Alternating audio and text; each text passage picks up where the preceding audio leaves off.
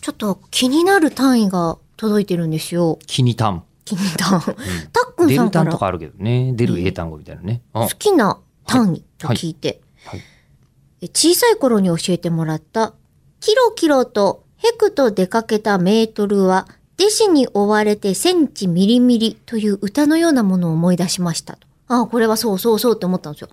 そうね。あの、すごく大橋巨船っぽさがあります けどね。あ、あ、ふみふみみたいな。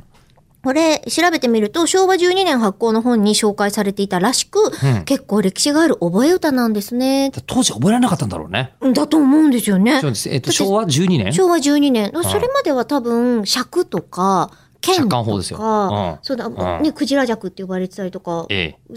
ったんでしょう江ね。戸弱とね、うん他のところでね、畳の大きさ違ったりとか、ね。そうそうそうそう、一条の大きさが違ったりとうかんうんあったのを統一した結果、覚えましょうってなったと思うんですけど、この歌の中ね、ちょっとたっくんさんが続き書いてるのが、キロ、ヘクト、デカ、メートル、デシ、センチ、ミリと、メートルを基準にしているえ単位の10の類乗倍ごとの単位である SI 窃盗時を大きい順に覚えられるといういわゆる覚え歌ですと。うん。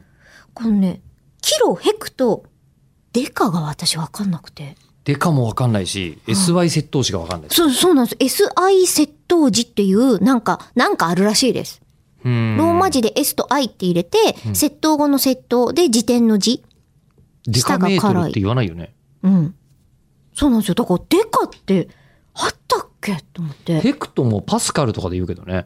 あー、いや、でも、ヘクタールとか、へ、あの、あ、えっと、R に対して、ヘクト R でヘクタールっていう広さを表したあ、りとか。まあそうだね。そうだなんでね。ヘクト自体はあったんですけど、私この歌を覚えた時に、ヘクト、出かけただと思ってたんです。お出かけするキロキロってやつと、ヘクってやつと、うんうんお出かけをしたメートルだと思ってたんですよ。うん。